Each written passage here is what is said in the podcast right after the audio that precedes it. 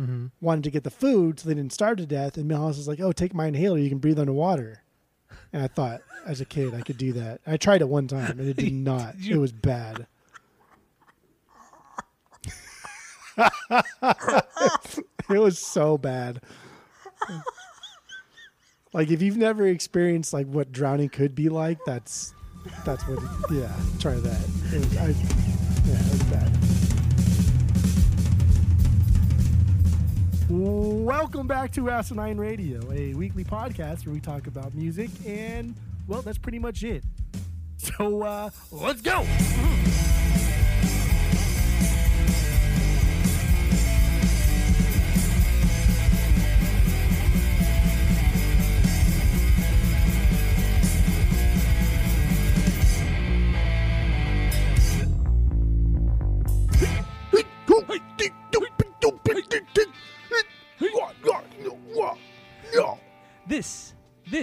Is Asinine Radio. This is the weekly music podcast where every week we get into a different artist and a different album, and we break it down. We find out all the secrets about the record, and we uh, we let you guys know about it. My name is Tyler. Way out there, hundreds of miles away, way out there in the ether, it's Jeff. Uh, go to Apple Podcasts, go rate, review, and subscribe to us on there. Follow us on social media at Asinine Radio, and uh, yeah, I mean, Jeff, what are we what are we doing today?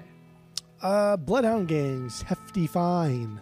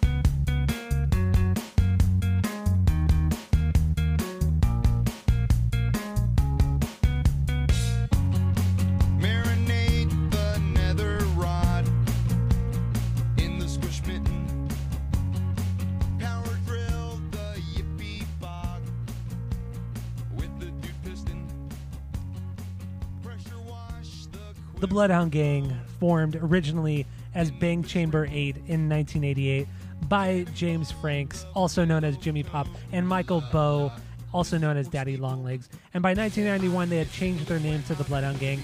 The band had put out five full length records, two EPs, one compilation, three demos, and have sold over 3 million copies worldwide. But the album we're doing today is Hefty Fine, and it's the band's fourth record. It was released September 27th, 2005. It features Jimmy Pop on vocals, Evil Jared Hasselhoff on bass, Lupus Thunder on guitar, DJ Q-Ball on turntables and keys, and Willie the New Guy on drums. Now, Jeff, what's your uh, what's your origin story with uh, with the Bloodhound Gang? What do you got? Go. my origin story is the Bad Touch. The first time I ever I ever heard of the Bloodhound Gang, saw the Bloodhound Gang was the Bad Touch, the video, and I remember it just being very vulgar. And as a kid, I just thought it was so funny. And the line that like resonated with me for so long was to put your hands down my pants.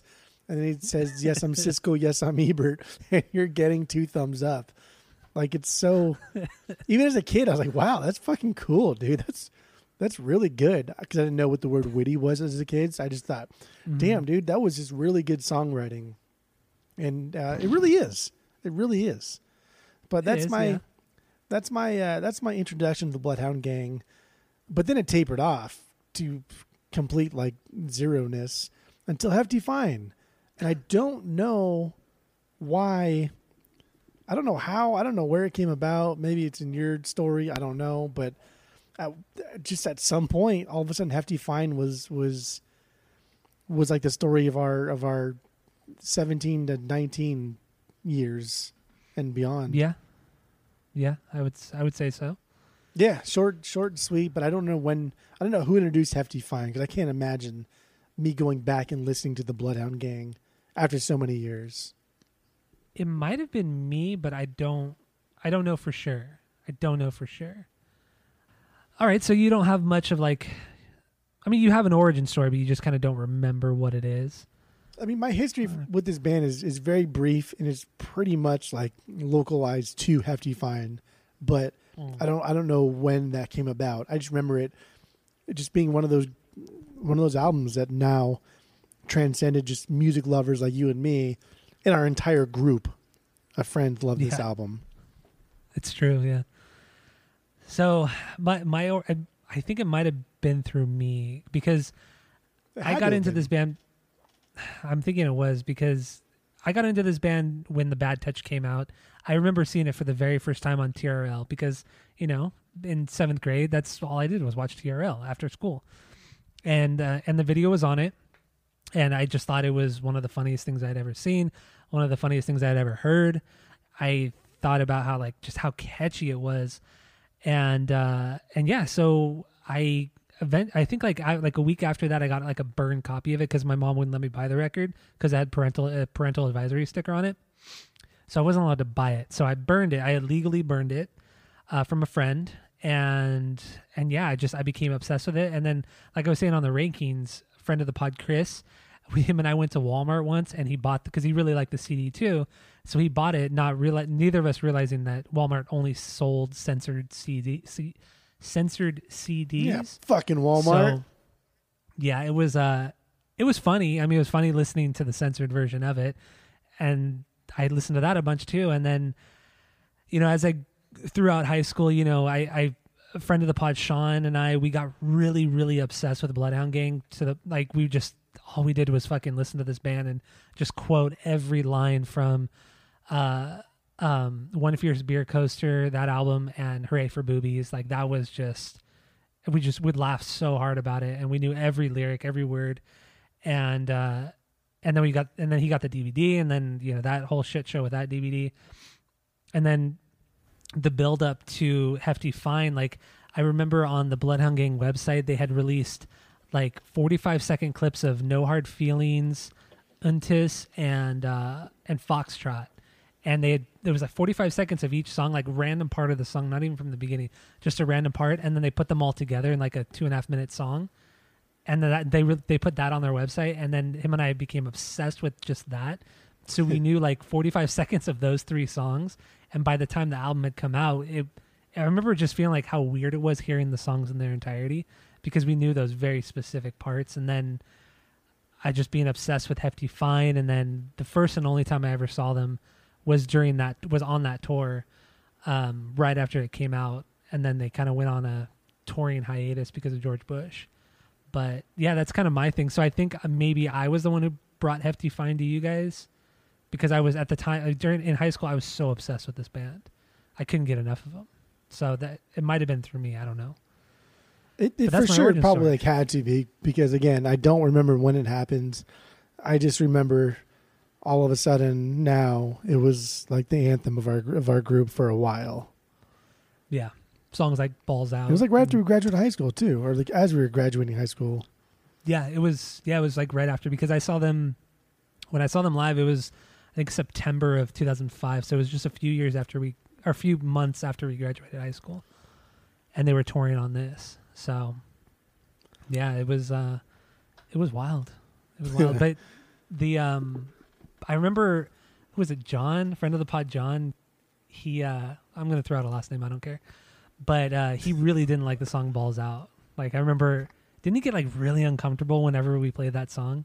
Yeah, it was it was just in a it was a different time and everything, but yeah, It was just so funny, like how uncomfortable he would get. The- we- the pounce we would only play the it dick just part. to irritate him.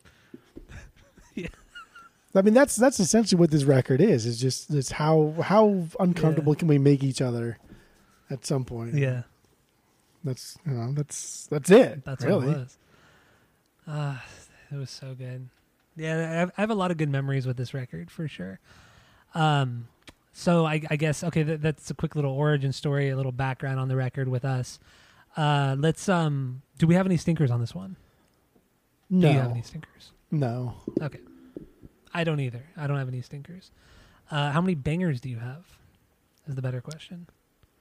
I, they're pretty much honestly they're pretty much all bangers for me except for something diabolical.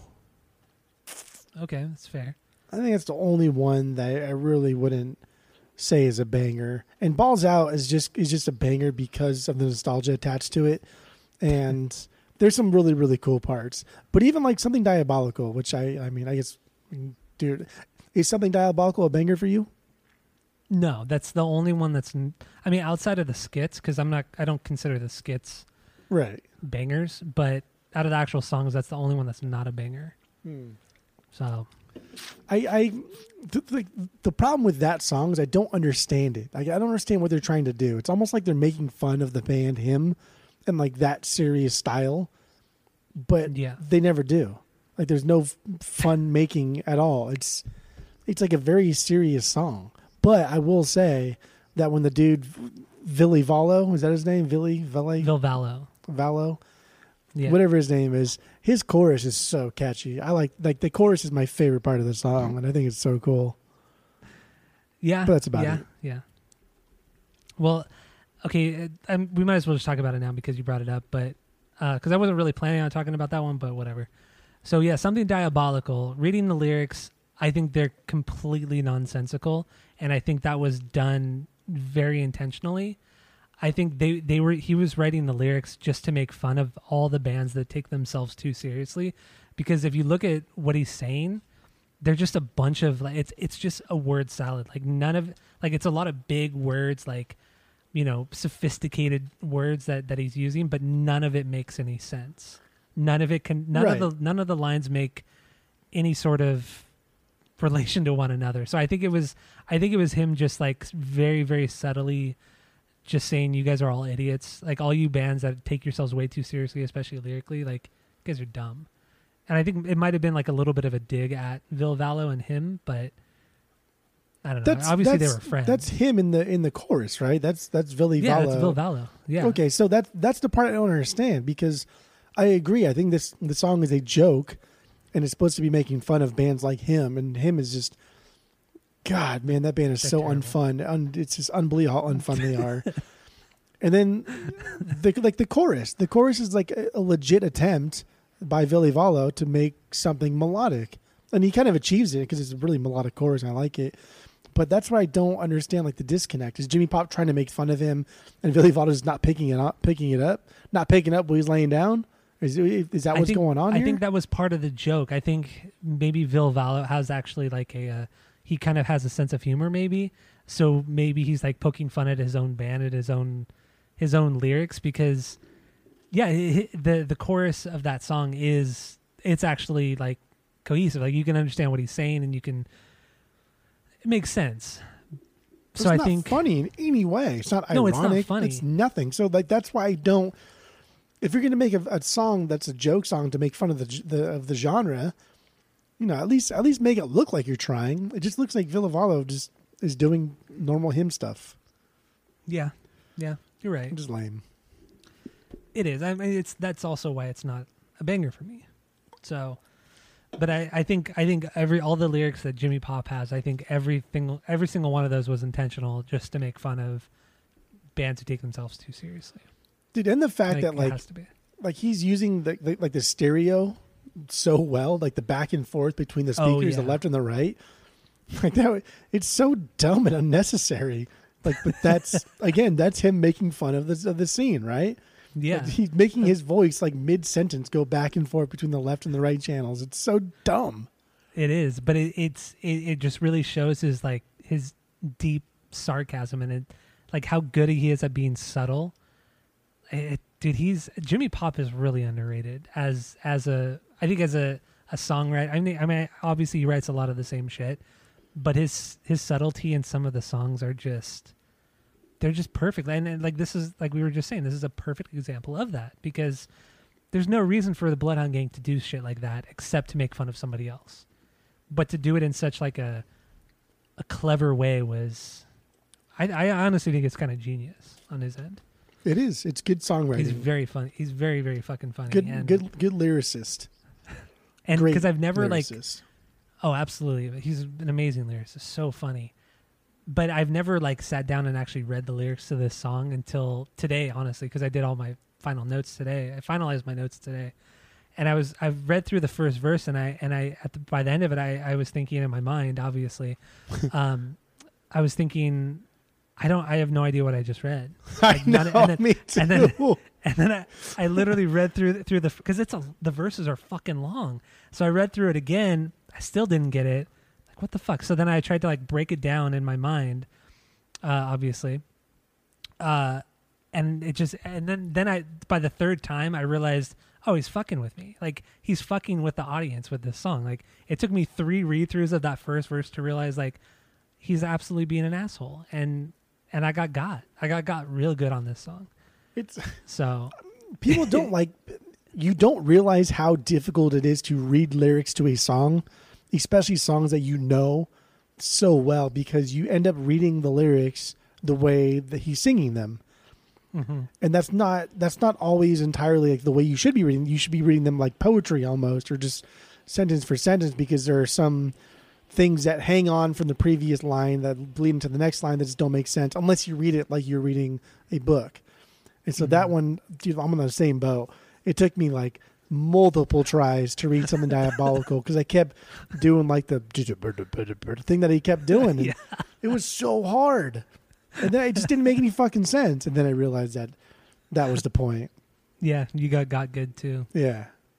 oh man yeah it was I, I I really I started laughing too because I I just once I came to that realization that that he's being a total dick about it like I just I couldn't believe it like it was so it was a good joke it's a good joke Good But- joke.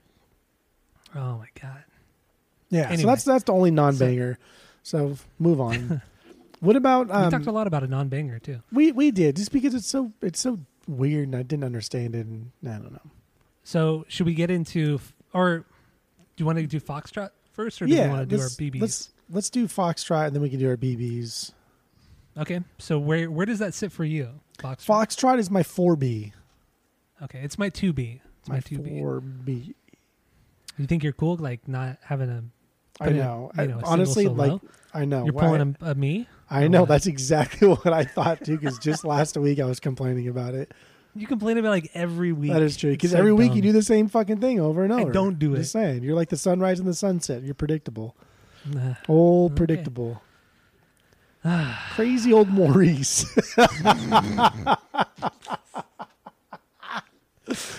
oh my God, Foxtrot. What do you got got on this one? What do you want me to get? What you Okay. got? You want me to get? I'll get. If you want me to you, get, I'll get. No, you get. You I'll get. get, Get, I'll get, get. get, get, get, get, get, get, You get. So so this was uh this was the first song that I heard from this album was Foxtrot, and immediately I I picked up on the the funny Foxtrot uniform Charlie Kilo F U C K fuck thing, which Mhm. now is is not a like a like nobody cares. You wouldn't bat an eye today because It's true.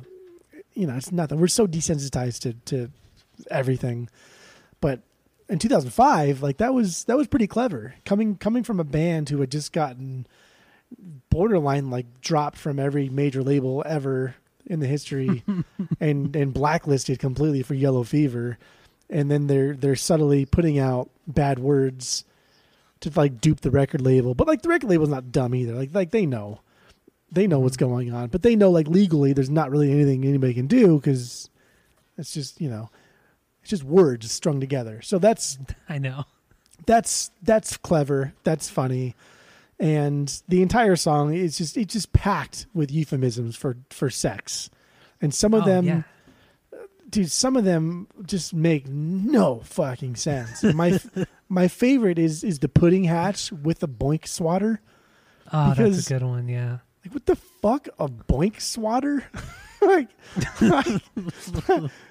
just the word boink too and putting it next to swatter are two very kind of funny words and, and I, I guess it was it was just a, like an email thread from from JP and and Jared back and forth on who could Mhm. just be funny of of, of sending euphemisms for sex, and that's how this song kind of came about. It did, and it's so That's funny. cute. Like, ah, dude, it, and yeah, because none of them make really any sense. But every time they they say something, it makes like you understand what they're trying to to get by. Like my my two favorites. The first one is because it's just it just sounds really vulgar, but it's not. It's batter dip the cranny axe in the gut locker. And it's just it just sounds the gut lock the gut locker like Gut sounds so locker part gross, for sure sounds very vulgar. the gut the gut locker and the ham wallet are two that for sure were very very vulgar sounding. Ugh. and then and then the the other one that I really like was uh, pressure wash the quiver bone in the fish wrinkle. That was that's a good one too. That's a really good one. Oh my god! Th- like th- those are my two favorite, you know, euphemisms right there. But another lyric I really like was in the pre-chorus when uh, it's it's just the way he he sings or he kind of like sings or raps it. But it's the it's when he when he says I Brazilian wax poetic so hy- hypothetically like like he's just very like his de- because that is Jimmy him. Pop's- yeah Dude, that his delivery perfectly is so smooth. That perfectly exemplifies what he is best at. Like waxing poetic, if you think waxing poetic is just using as many fucking words as possible so you can write poetry and sound better than you actually are, that's like waxing poetic. That's what he does best. Oh, and then you, so you put and then put like Brazilian wax poetic thing in front of it. so like he's taking like an iconic classical term of, of waxing poetic and then sexifying it. And that is like perfect Jimmy Pop. It is. He, he, I mean, lyrically, I think he's like one of the best ever. Like he's so, he's so clever. It's, it's unbelievable. It really is unbelievable. It's so childish at times, but Fuck, dude, and like fun. even even just I don't know if this is the it's because it's not alliteration, but whatever the right word. Because the line before it, and he says in lieu of the innuendo, in the end, no, my intento. my, my intento, yeah. It's not like I don't. I'm you know I'm not like that into the the poetry stuff, but whatever that that word is, where he's rhyming the latter part of each word, and he Mhm. does it like four times in just one line, and it's so seamless. And it's almost like this entire song was crafted around just that one line. Oh, that, yeah, it could, it could have been. It truly is amazing. Yeah. Dude, this like and then just like musically, the first note to kick off this entire song, right? A little weird. It's just a and then it goes into it. Mm-hmm. Yeah. And I, I I love that. I love the like the back and forth play between the bass and the guitar. It's almost like you don't even really know who's leading who. Which one's like the lead? Is it is the bass playing the lead part and the guitar's just doing like the harms? I don't know. yeah. And then there's chicka chickas. Dude, there's chicka chickas. That's true. There's this. so many chicken chickas. Yeah. Come on. Uh, did you uh have you have you ever watched any of their live videos at all? I did this week, yes. Did you notice anything that was kind of suspicious? I watched About the honestly videos? a lot of the live videos I watched were in Germany. I don't know if that was just a coincidence or if they played a lot in Germany or They if they were played a allowed lot, to play yeah. a lot in Germany. But a lot of the videos I watched were in Germany. And yeah, they uh they they they play they toured mostly in Europe, but they toured they played a lot in Germany and even uh, Evil Jared lives in Germany and he's lived in Germany since like 2006 when he pretty much exiled himself from the US. But yeah, he does a bunch of like TV shows over there and like he's like a pretty pretty decent celebrity in Germany like in TV and like prank shows and shit like that. So, and he speaks fluent German too. Pretty weird. Huh. But Look at that. but you didn't notice anything about the plane at all, did you? I mean I would assume they're having some type of backing track because Jimmy doesn't play anything and there's a lot of noise going on and whoever the drummer is he's not like a great drummer. I don't know if he's a bad drummer or not. They just Mhm. never has the opportunity to, to let loose. But like clearly the electronic sounds aren't coming from that acoustic kit that he's playing. Yeah. But also uh Evil Jared doesn't know how to play bass. Like he's he cannot. If like if you if, go back and watch like a live video of him, he's struggling to even play like like simple notes, like simple four on the floor, kind of just kind of.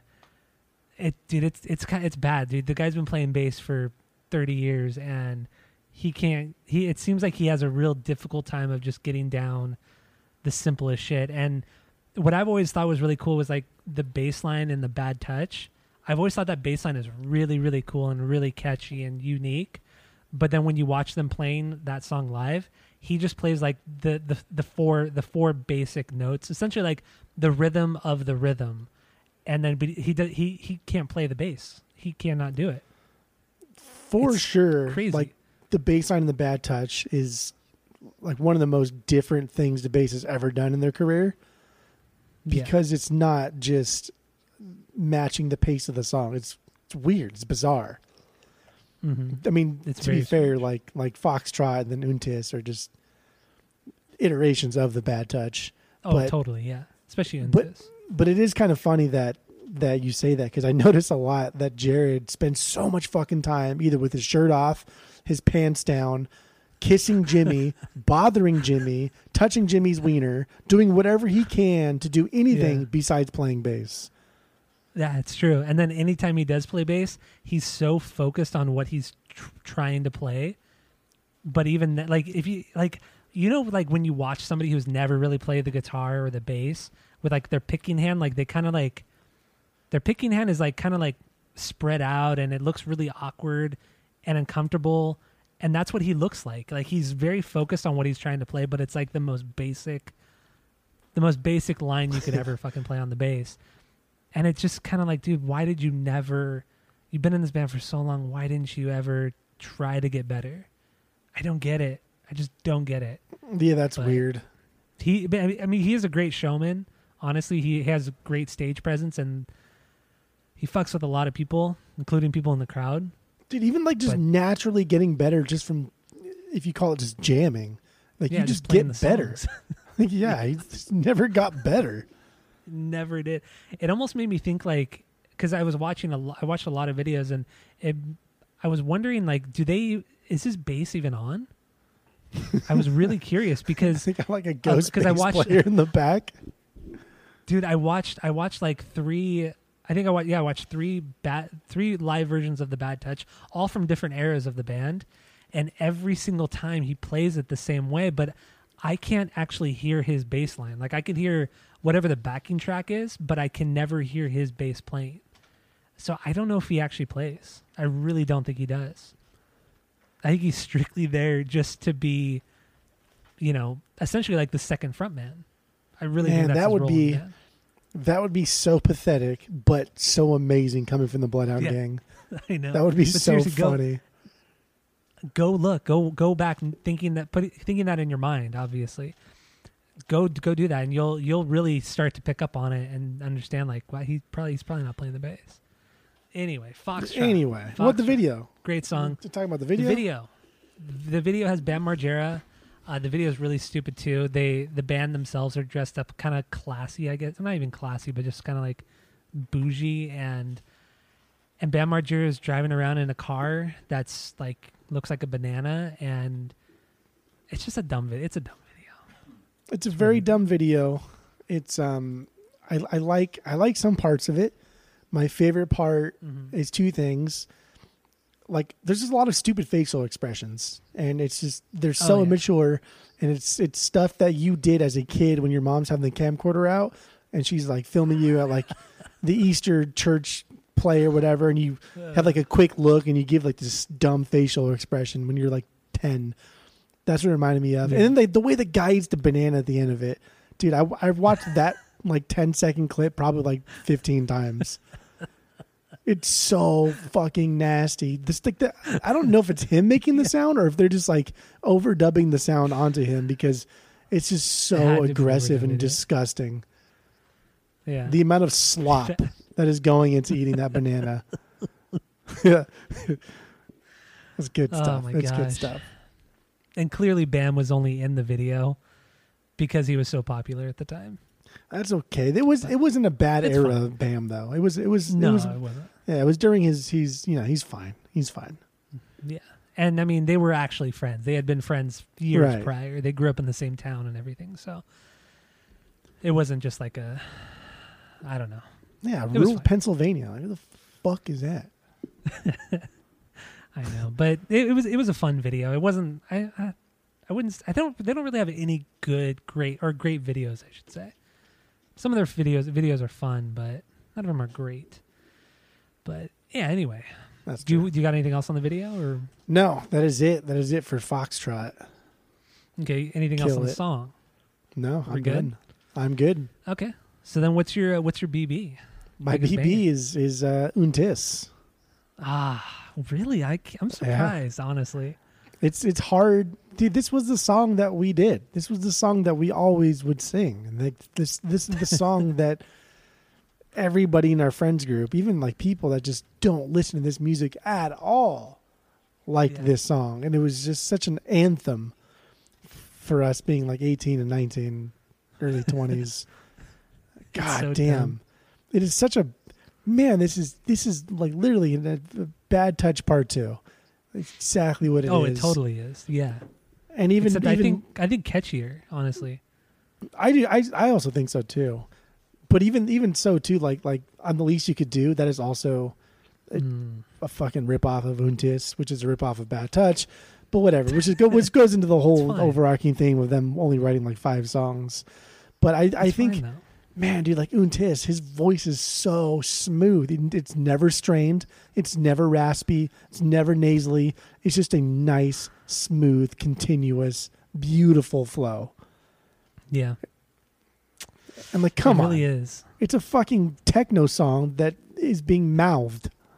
They're It's mouthing mouthed. the words. It's just it, it's such a good like sarcastic way of making fun of this style of music too. I know, I know, because Jimmy Pop wrote most of this record, or he most he wrote mo- almost everything the Bloodhound Gang has ever done. And for everything I was reading, he was after like touring the Hooray for Boobies album. Dude, I love saying that record. That stupid title, it's so dumb. Uh, after touring that record, the, he got really into like you know the club scene in Europe, and that's where a lot of this record was inspired by. Was inspired by was was the Euro clubs, and uh, and this this is like a this is a great way of him kind of paying, you know, not I don't want to say respect to the genre, but also making fun of it at the same time. But I don't know, dude. He's just he's so he's so fucking funny and so genius and because this song shouldn't be good. It should not be good. It's it's silly. It's it's the silliest thing he could have done to make fun of this song or to make I- fun of this genre. Dude, I, I read I read a an interview that he did in 2005, and he said the reason why this album is so electronic based is because when they were playing in Germany a lot, they got an endorsement from some German electronic company, and they Mhm. gave him a bunch of shit for free, just like a bunch of electronic equipment. And so they're like, "Fuck it, let's let's just use it. Let's let's see what we can do with all this stuff." And that's why this is so like electronic driven compared to like earlier albums. or even the rest of this record. This is the most electronically driven on the entire record. I mean, this entire record is electronic driven, but for sure, this Yeah. song This is the most. by far and away is an electronic song. Yeah, it definitely is. Should we play a little bit of it and then jump into the lyrics real quick, or what do you think? Yeah. Okay, okay. So here's a oh no wrong song. Here we go. Here's a Untis Untis Untis. That's the actual name of the song from the Bloodhound Gang. Oops, oops, oops, baby.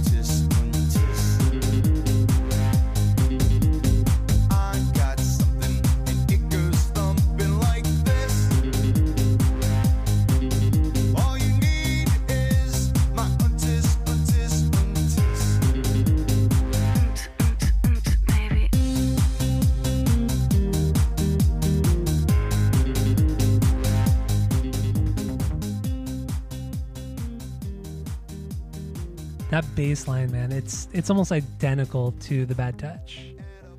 Yeah. It's so good though. I love it. So, uh, what do you got lyrically on this one? I don't know. I, I really didn't know what this one was about. I thought it was just like a goofy, a goofy thing that he was just trying to make somebody. He was just sexualizing somebody. I don't know. I really don't know. Yeah.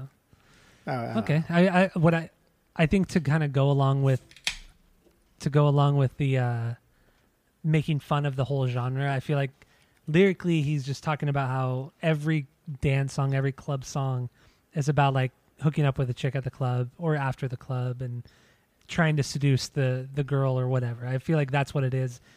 And I it's just making fun of that entire scene musically, lyrically.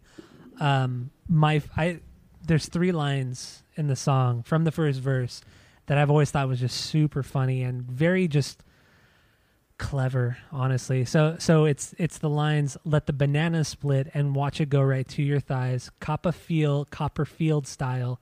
Abracadabra that bra, do you think I can pull it off? I just it's so like everything is just so smooth, especially the Copperfield Copperfield style and then the abracadabra that bra. Dude, it's he's a ge- he's he's a fucking lyrical genius. I, I'm just gonna put it out there and say that he's so good. He's So he's good. honestly he's the best there's ever been at like I mean I, I don't know what the category is but for like like abrasive wit he's he's Yeah. the best there's ever been Mm-hmm. like for sure and and his I don't know his ability to kind of string words together to mean a lot of different things but also be very vulgar and disgusting but Mhm. with a little class like he's he's never just, Just bit. out no he definitely has class but it's masked yeah. in the over like vulgarity of some of his words that he throws out but he for sure has class because again much like rap in the 90s that was very bitches and hoes they were different bloodhound gang was different he had a little bit of class even though what he was talking about was exponentially more vulgar than anything rap had talked about at that time there was a little class to especially especially a lot of it was toilet humor too. It's it churched it's it up just a like- little bit pooping and diarrhea and you know shit like that. A lot of, that's Yeah, a lot of his and then- lyrics. and then the music video talking about toilet humor and, and bathroom humor Oh yeah, is that okay that's so all, that's all there's the fucking there's a, video is. There's a couple things there. So one, there was a at, some point somebody said the Pixies are in the video. Not The that I know the yeah the the band the Pixies. Jimmy Oh. Pop was like a big Pixie fan, and not that I know what they look like. Somebody said they were there, and then the the the the band that was playing in the stall, I read that was Electric Eel Shock. Yeah, it was. Yeah, it was Electric Eel Shock. Yeah, Okay, so first Because of all, they- like talk about a band that I had forgotten about, Electric Eel Shock, dude, fucking dope. What a band, right? yes. And that's how I heard about this band because they op- they Oh. they opened up for Bloodhound Gang when I saw them at House of Blues, and everybody in the crowd was just like blown away by them because they're fucking cool as hell. They're they're this. If nobody knows, they're this band from Japan, a trio, and they just play this really cool like heavy metal rock music, but in kind of like almost a sar- not a sarcastic way, but just like a they're very fun. They're very very fun, and I, like when I saw them, like none of them speak English at all, so they're just kind of like they're just like playing. I don't know. It's it's just so cool. And then they play they play uh they they have a a cover of War Pigs from Black Sabbath, but it's like one of the coolest covers you'll ever hear. Of that Iron song. Man. Like, no, uh, yeah, it's Iron Man. Sorry, not War yeah, because they Iron Man. speed it Yeah, up like like Yeah. triple time. significantly. Yeah. Yep, yeah, yep, that yep. that was that was a, I think that was a song that you showed me to get me into Electric Eel Shock. yeah because I remember Man. Yeah, because after we saw the after after that show, I went and bought their. I went to Tower Records and I bought two of their CDs because Tower Records for some reason had them, and I bought two of them, and then I think I burned a copy for you of one of, of the one with Iron Man, or maybe I put it on your iPod or something. But yeah, no, they were they were. I don't know if they're still around. I haven't. Yeah, I don't know. I don't know if they're still around. I haven't looked. Dope but- band. Yeah, they're they're they're really cool. Three piece Japanese band. They spoke not a lick of English. It was so cool. And they imagine being on tour with like Gang. yeah the Bloodhound Gang and you don't even speak English, like and- and then imagine like the shit like Jimmy Pop is probably like at a party or whatever at a bar passing you drinks and you have literally no idea what's in that drink and it could be like liquor, beer, piss, fucking diarrhea, cum. It could be Vomit. anything. Like you have no idea. I know. Oh, especially after that. Oh, fuck! After that show, man. I'll, I've talked about it on the pod, so I'm not going to touch upon it again. But that was the wildest show I've ever been to, and I've been to hundreds and hundreds of shows. That was the the wildest, craziest show I've ever been to. Shit I've seen nowhere else from any other band. Like, Just some like weird, oh my god, dude! Dude, the the nudity, the vomit, weird. the spit, the the bodily fluids, dude. It was, oh my god, it, it was disgusting. It was, and I can't believe I stood in the front on the barricade the entire show. Oh, I got embarrassed. So gross. I got embarrassed by the Jimmy Pop embarrassed me at the show. It was wild. And then friend of the pod Balin was there in the back of the crowd. Didn't even know. Didn't even know. I was up front with friends pod before Sean. friends. Friends before friends, yes. Dude, it's funny. It was just it's just so funny because once Balin, because when Balin moved into the house here like a year and a half ago, we we realized that we were at that show together, but didn't know.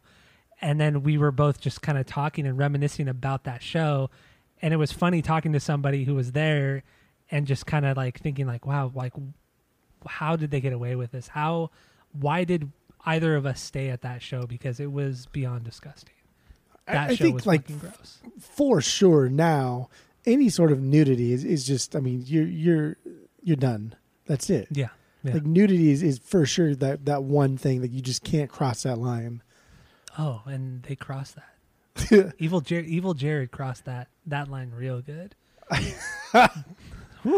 Right in front of us, right in front And of this- Sean and I. Like this was at house of this was at house of blues House of Blues in Anaheim. His oh wiener my was god like what are you Evil Jared's wiener was about two feet from my face. And that's we unbelievable and, at and house two- of blues and that was two girls were downtown sucking him off. disney And, two girls had his wiener in his mouth. In that was mouths. downtown disney disney had Downtown no idea what they were doing downtown Disney. The spit was flying, the vomit was flying, the dude mickey mouse was okayed this band and they had no Dude, i- it he had no idea And what, what, the craziest thing to me was that they didn't cancel that show. Like they didn't they didn't stop it. Like they played their entire set. Like they were throwing up on each other. They had everybody in the crowd spit on them. So there was a point where for like a good 10 seconds you just saw people spit flying over you and landing on the band and and them loving it and laughing at it. And think about it now like COVID. Can you imagine everybody in the crowd? Everybody in the crowd their masks. spitting. like it just it's it was a completely different world, a completely different time and oh my god, dude. The only thing that the only thing that they didn't do was poop. Honestly, that was the only thing they didn't do. that at you show know was of poop. they probably pooped their pants or Uh, they, something they could have pooped, pooped their pants. Yeah, they could have. Fuck, dude, that was wild. And I remember Insane. Evil Jared got really mad at his tech because he threw his bass like as high as he could in the air, and his tech didn't catch it because he threw it so so high, and he started like screaming at the tech and everything just to be a dick, just to be a fucking dick, like knowing full well he wasn't gonna catch it. He just wanted to yell at him. god Fucking dick, dude. wild wild show I will never, never in my life will I that show. I remember every moment from that show. I burned permanently in my mind. I, w- I wonder if there's. I've never looked it up. I wonder if there's a video of that show somewhere. Uh, whatever. Anyway, it doesn't matter. Let, let's continue. Let's move on. Let's move on. okay Um, okay okay okay So your number one was in Tiss. yeah Do we have anything I else on can't- this song or what? No, that's fine. We talked about the video and everything. The Viper Room. Okay. We talked about both videos, so that's good. That's cool. Yeah. We don't normally talk uh, about the videos too much. Well, the videos. I mean, I, I guess the, the other one was whatever's, but it had Bam in it, so that's always a fun topic. Mhm. And, and like the Untiz video is always. It was it was just really cool because like Electric Eel Shock, I totally forgot about that band, and they were like rocking in that little stall. And like, Yeah. it, like the guitarist had one leg on the ground, smushed up against a stall, and the other leg was on top of the bass drum, and they were so cramped in there. But they were just, dude, their hair was going back and forth, and they were rocking hard. Yeah. Damn, they're a cool band. Go check them out. Everybody go check out Electric Eel Shock. They're they're they're really fucking rad, really rad. Uh, I What's kinda wanna, no, I'm not gonna I'm not gonna play. I'm not gonna play anything from them. What what is your what is your one B? Uh, it's I'm the least you could do. The best song. Come on. Oh, the the the other version of Untis. Okay. yeah. yeah. Yeah. Oh, I love I love the keyboard part. It's just it's the keyboard part mixed with like the heavy drums and guitar, and like you could tell like the I don't I think the drums are programmed drums. I don't think they're real because they sound too way too stiff to be a real drummer. But it's okay. They still have that like kind of fake swing to it, and I just I don't know. I've always thought this was like one of the catchiest, most not most fun, but it's one of the catchiest on this entire record. This what do you think of this one? This is just a good techno song because yeah, like everything about this is electronic sounding. Whether or not it is electronic, the the vibe of this is electronic, and and like you said, that that little intro part and the keyboards in general, but then the way the snare hit, just that one single snare hit kicks off the entire song. It still So has that good. rock edge to it, but Mhm. it is just like a techno song. There's a little breakdown parts Yeah. here or there, but they're just they're just like slowed down instrumentals because this is a techno song, and that's why that's why it's so good. Like this this is my three B, and I like I like that his voice is so nasally. It is so nasally on this Yeah. on this one. It really is. It's but it's it's also just I guess with any techno song it's just like repeats itself over and over again. There's no there's no complexity to this song, but that's No. okay. It's it's totally okay with this song. And just the the I'm the least you could do. Oh yeah, it's the, Oh, I love the oh yeahs in the chorus. It's so um it's just very kind of like I don't want to say doo wop, but it's it's just so catchy. It's And, so and catchy. like like the ending to the chorus itself, how it leads back into the chor- or into the verses, it's so fluid. Like the when the bass drum comes back Mhm. in and that bass, you know, that beat, like it's so fluid. It just it never misses a beat, but it doesn't sound abrupt where they're just like forcing it in there. It's very fluid. uh, you you, you said the drum beat right? That doom ga doom doom ga. Yeah, Like it sounds like it's very like drum and bass industrial sounding. yeah, Like it doesn't it doesn't fit the rest of the song. It's really good. But like lyrically going back into the verses too, because the, the the chorus is "I'm the least you could do if only life were as easy as you," and then going back into the verse, the last line is "I would still get screwed." I mean, just the chorus right there. It's so simple, but it's so clever at the same time. I love that. I love the chorus, and then some of the lyrics. Uh, it's part of the first verse, I guess you could say, but I'll just read through it real quick. It says, Even the odds of having you against me with your crotchless jihad on blue balls evidently are almighty good God, so angel dust my soul like James Brown. Like there's there's a lot of words. Like I didn't I didn't like say it like the way he does. you, you were has such, almost like, there though. cool you were still kind. You were I still was almost of there. reading it. See, it's With- hard not to do with- it. It's hard not to. With your crotchless jihad on blue balls evid I can't even do it like Jimmy Pop. Like it's Evidently.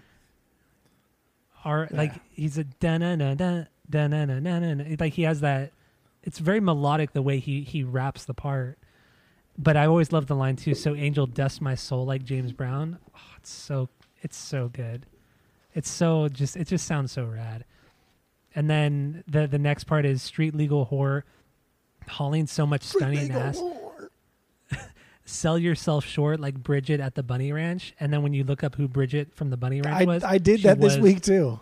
she was a little person Yeah, she was. She was. Yeah, she was a midget at the Bunny Ranch. She was some uh, uh, centerfold, I guess. I don't know. Just somebody, somebody, some midget nude at the who hung out at the Bunny Ranch. I thought that was really funny. Well, you know, well, the Bunny Ranch short. was. Well, the Bunny Ranch is a is a brothel. Did you ever watch that HBO documentary on on it? I was just thinking about it was like a reality called. show. What's it called? It was called um, oh my god, the fuck! I used to watch it on HBO. It was on the, or Showtime or HBO, back in the early early two thousands. I, I know exactly what you're talking. Oh my about. God. I can't think of it either. Yeah, and then and then one of the main Mm. girls, like the most popular one there, was Air Force Amy Air Force Amy. because she was in the Air Force very briefly, and then she became a prostitute and she worked at the brothel, and she was the most famous girl at the brothel. but yeah, it was a. If you ever look it up, you, it it's called. Oh my god, what is the name of it? Oh, what is? I can't even think right Gone now. forever. It's done. But anyway, yeah, it, it it was a it was a reality show about uh the brothel about Moonlight Bunny Ranch. Dude, I gotta look it up. Hold on one second. Moonlight Bunny Ranch show. What was it called? Cat House. Cat House. That's Cat what it was called. House. Cat House. It had two seasons. It was in 2005. Yeah, and it was about the Moonlight Bunny Ranch, the brothel, and, and and what it was was it kind of like followed like five or six of the different girls who were at the brothel and like kind of what they did at it and like what they what they specialized in at the brothel. It was it was weird, and then but it I'm it was interesting. Got two least. seasons. Got two seasons, yeah. But yeah, sell yourself short, like Bridget at the Bunny Ranch. Like, what a reference right there. So good. oh God, should we play a little yeah. bit of it and then talk about it more? What do you think? Yeah, yeah, yeah, yeah, yeah, yeah, yeah, yeah. Okay. All right. I, I, I love this band. I love this record. So it's it's a good. Here we record. go. Uh, here's "I'm the Least You Could Do" from the Bloodhound Gangs.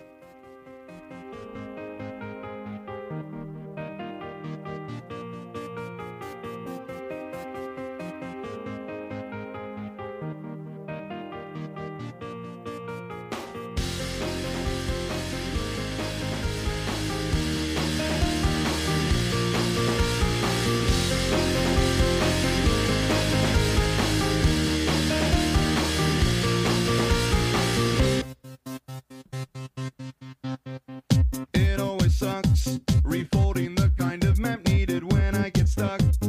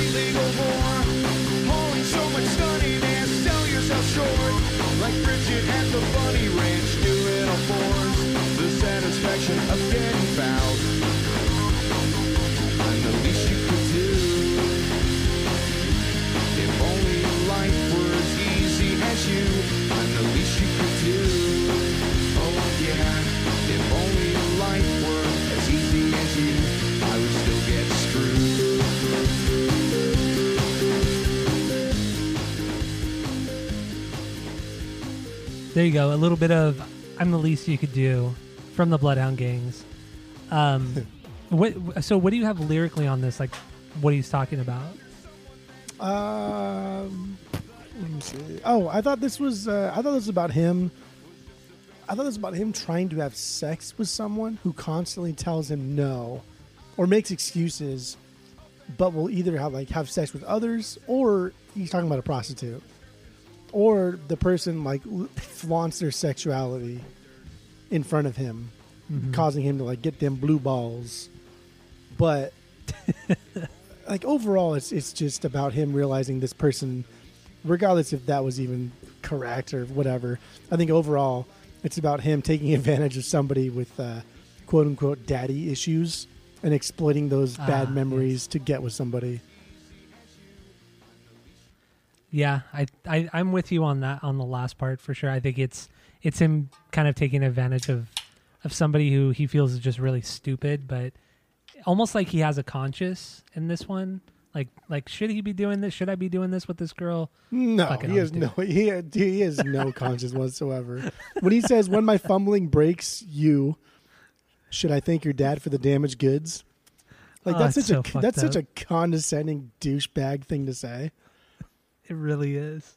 like oh after I, I i hit it and quit it as it were should i call your dad and, and thank him for being a bitch to you your entire life Like, that's Ah, just it's so it's bad. so it is. It's so fucked up. Why are you Uh, laughing?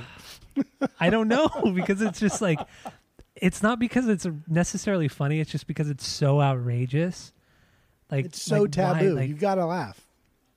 Yeah, I know, right? It, it's it's to the point where it's uncomfortable, but it's I don't know. It's just too outrageous, you know. This is like the equivalent of like like like dark comedy or black comedy. You know, like this is. It's Yeah. so taboo. It's so edgy. It's so despicable and disgusting that he's hitting the bottom of the barrel at this point. You have to laugh, otherwise it's so if- uncomfortable. That honestly, that that's a good way of putting it. Like Bloodhound Gang, they are the bottom of the barrel when it comes to humor. But I don't mean that in a negative way necessarily. I feel like like all of that is very intentional. And yeah, dude, it's bad. It's bad. Well, I mean, look at look at guys like Dave Attell, right? Like made a career off of like dark and black so comedy, funny, dude. and it's like that's like in a comedic standpoint, dark and black comedy is fine, but when it comes Yeah, to yeah. to music, all of a sudden now it's it's not okay. So that's I don't know. I never got that, but That's true. and- that, that that's a good point. That's a good point. and I don't even think that's the most fucked up thing he said on the entire record. I think the most fucked up thing on the entire record that he said was on No Hard Feelings. But we'll oh yeah, there's a lot of there's a couple. Yeah, yeah, we'll get into that. Ah, I mean, yeah, he's he's fucked no up. filter, like literally no fucking filter. I know. To the point where one of their songs, not on this record, but what the song "Yellow Fever" was never like it's you can't find it on Spotify, Apple Podcasts. You can only find it on YouTube, or you know, if you have like an old CD or the original vinyl of that record, like that's the only time that song has been released because lyrically, it's it's pretty bad. It's pretty bad. It's just it's so Like- condescending. Yeah. I don't, I Uh, honestly don't feel like he like like in real life I don't think he's a bad guy. Like I don't I think what he's saying is just to be a dumbass, just to be like I don't think there's like ever been like an like like intentionally trying to hurt somebody. You know what I mean? It's it, it's it's it's very much like our group of friends, our our studs group chat that we have. We purposely try and say things to piss each other off, Oh, to dude, to so make bad. each other upset. And like on this pod too, like we literally do things that we know will trigger the other person. And Yeah, like oh, we yeah, know totally. that's that's why we do this. Jimmy Pop just does it on like on a macro level, and instead of pissing off his friends, he'll piss off like a pisses continent. everybody. well, I mean, yeah. Look at look at what you know. They they they they were banned from playing in Ukraine for five years because fucking evil Jared pissed on a uh, on a Ukrainian flag. And this is this was in 2013. This was in 20. This wasn't like in the 90s. This was like less than 10 years ago No. you know and then because they, they they were playing in ukraine and then they were supposed to go to russia so then he pissed on the flag and then they they almost got arrested for that or they did get arrested but and then they got questioned and then as on their way to russia they were told like you can't come into the country like go home and then they ended up having to go home and then they got harassed by like like people like like citizens of ukraine. Like they came to the airport and like were threatening the band and they were trying to stop them from going home but then yeah it, was like a big thing back back in 2013 all because he pissed or no he pissed on the flag but he also like oh no he pissed on the ukrainian flag but then he took a russian flag and like Oh, put it down the front in of his, his- pants. Yeah, like Yeah, like like he put it down the front of his and pants his and the- butt like a cartoon his back character. yeah that's what he did with the russian flag and that's why they couldn't go into russia because he did that with their flag. And he just did it just to be a fucking dick. Like i mean that wasn't jimmy pop that was evil jared but damn dude you, you're still doing this shit in 2013 like that's wild. no, that's fucking wild dude. I I actually watched that specific video where he shoved it into his pants and pulled out his ass. pulled out the back. God, it was so funny. It's like so disrespectful too like And, like that's to to like the Russian government. Like of all the governments to do that to, you do it to the Russian government. Like at, when you're go- when you're going there, like you're doing that. Like know. like you're just asking for trouble. Like one of the top oh, that's three wild. governments that will like put you in a hole and nobody will ever hear from you again. I know. It's but like that's that type of shock, that shock and awe. That's that we crave that as humans. That's what we need. Like dating back to like gladiators, right? That's what we love. We love being shocked. We love being entertained. Are you not entertained? We love it. I love it. Oh my god, that shit's wild. Wild stuff, dude. Okay. What, what song are we talking about?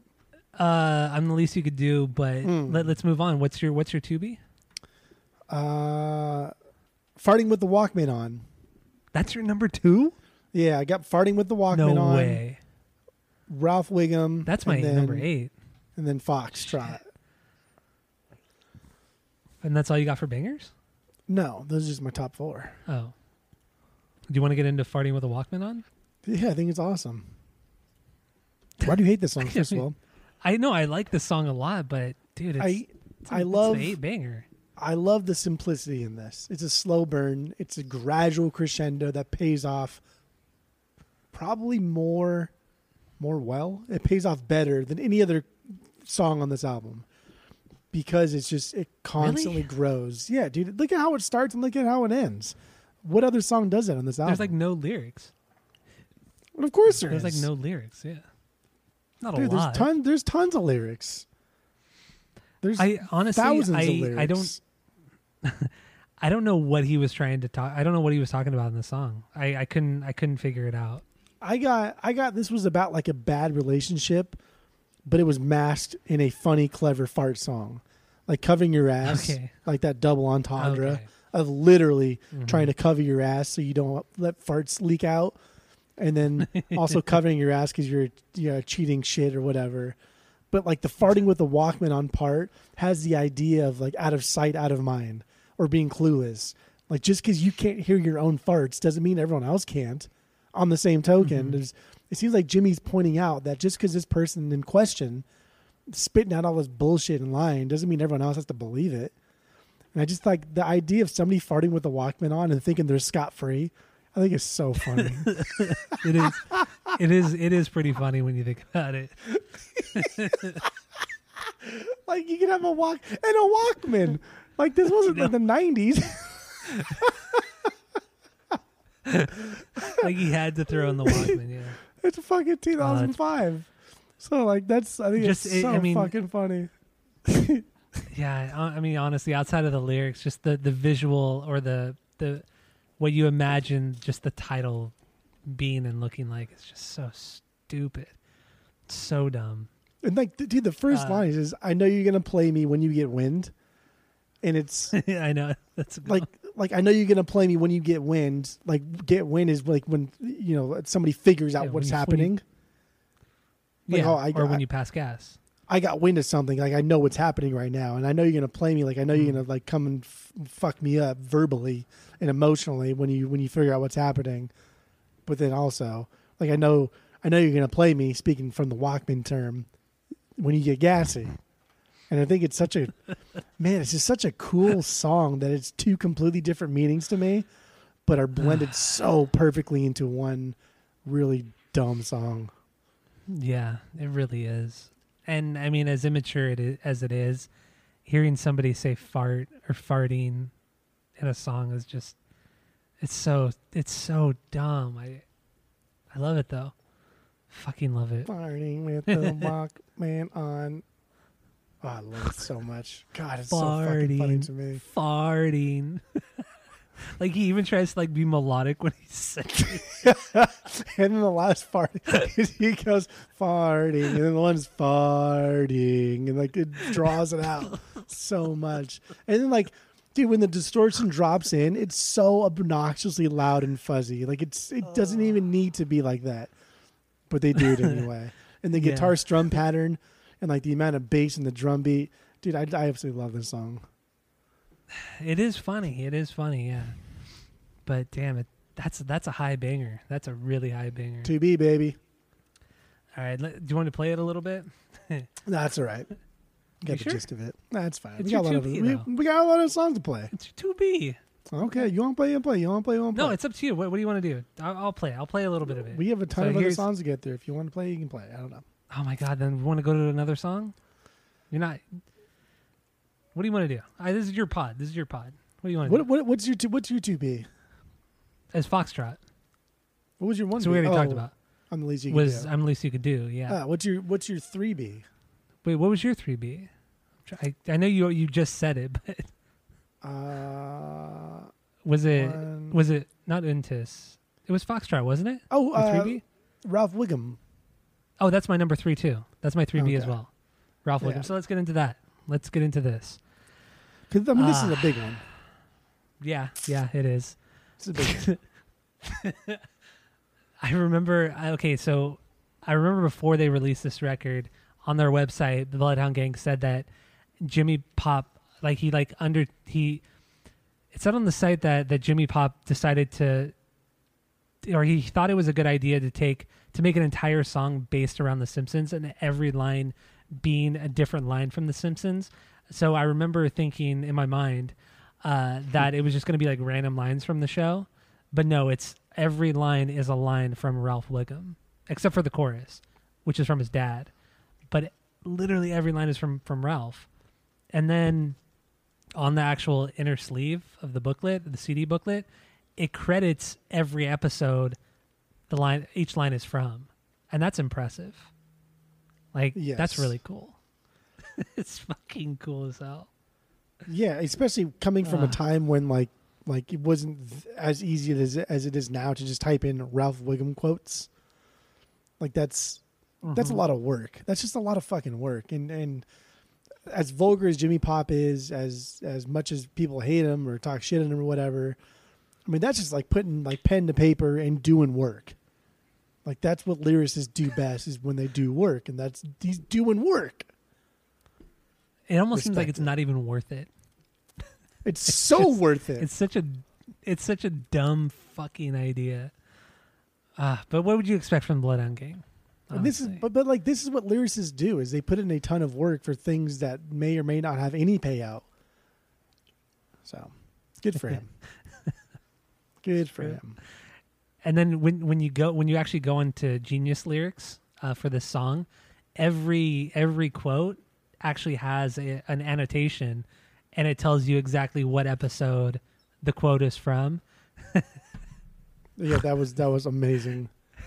So I was looking through them all, and there's one where where it just says "I'm a brick," and that that particular annotation actually has a video, a YouTube video with it, and it's literally Ralph being thrown through a window, and Yes. him landing in the classroom, just saying, "I'm a brick." They, like, they, he, the he gets thrown into the Simpsons house. He lands in like their Oh, living is that what? room. Okay, I thought it was a Yeah. classroom. Okay. He says, "I'm a brick." it's it's funny because like Ralph Wiggum is kind of is kind of like Jimmy Pop because he's very misunderstood.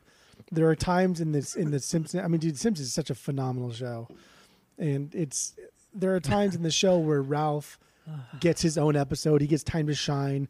There, are, he's he's a multifaceted character like everybody else in the Simpsons, and and but everyone perceives him as just dumb, as just a dumb, dumb Yeah. idiot, much like Jimmy Pop and the Bloodhound Gang. So it was very, it was very interesting that they used Ralph Wiggum, and because he has a lot of funny one-liners. dude it's so it's so dumb like it doesn't and w- when you actually look at all the lyrics lined up none of it i mean th- there was no reason like none of it makes sense there's no story there's no there's nothing more than just let's take a bunch of quotes from ralph wiggum and then throw them in here because i mean the, the, the line was president lincoln okay mittens like what and then and then there's there's a dog in the vent. Chicken necks? Like Chicken what? necks? I I don't. oh, I just it's so. Do you know what that's from, or I did. I, I, I just after reading them on like the Genius thing too, I recognize all of them. But I mean, my favorite Simpsons quote, like of all time, is is on here, and I I still like even like Ryan, friend of the pod, Ryan will will say this, and various people. But go banana, like that's that's What one of my is like favorite Simpsons quote. That's that's when they're in the bus and they're going they're going on a field trip somewhere, but they don't end up getting there. But like Bart and Milhouse and Nelson, they all roll fruit down the back of the bus to the front of the bus as like a race. and like Bart rolls like an orange, Yeah. and Nelson's got like an apple, and Milson or Milhouse goes like, "Go grapefruit," and then Ralph just plops down a banana, and thinking it's gonna roll, and says, "Go banana." it's just like what the fuck and like this was back in the earlier days of the simpsons when their comedic timing was just on point and there was just enough Yeah. like like zoom in on the banana laying there just enough of that half second and then cut to something else that was, made it so damn funny. But that one and then the ah.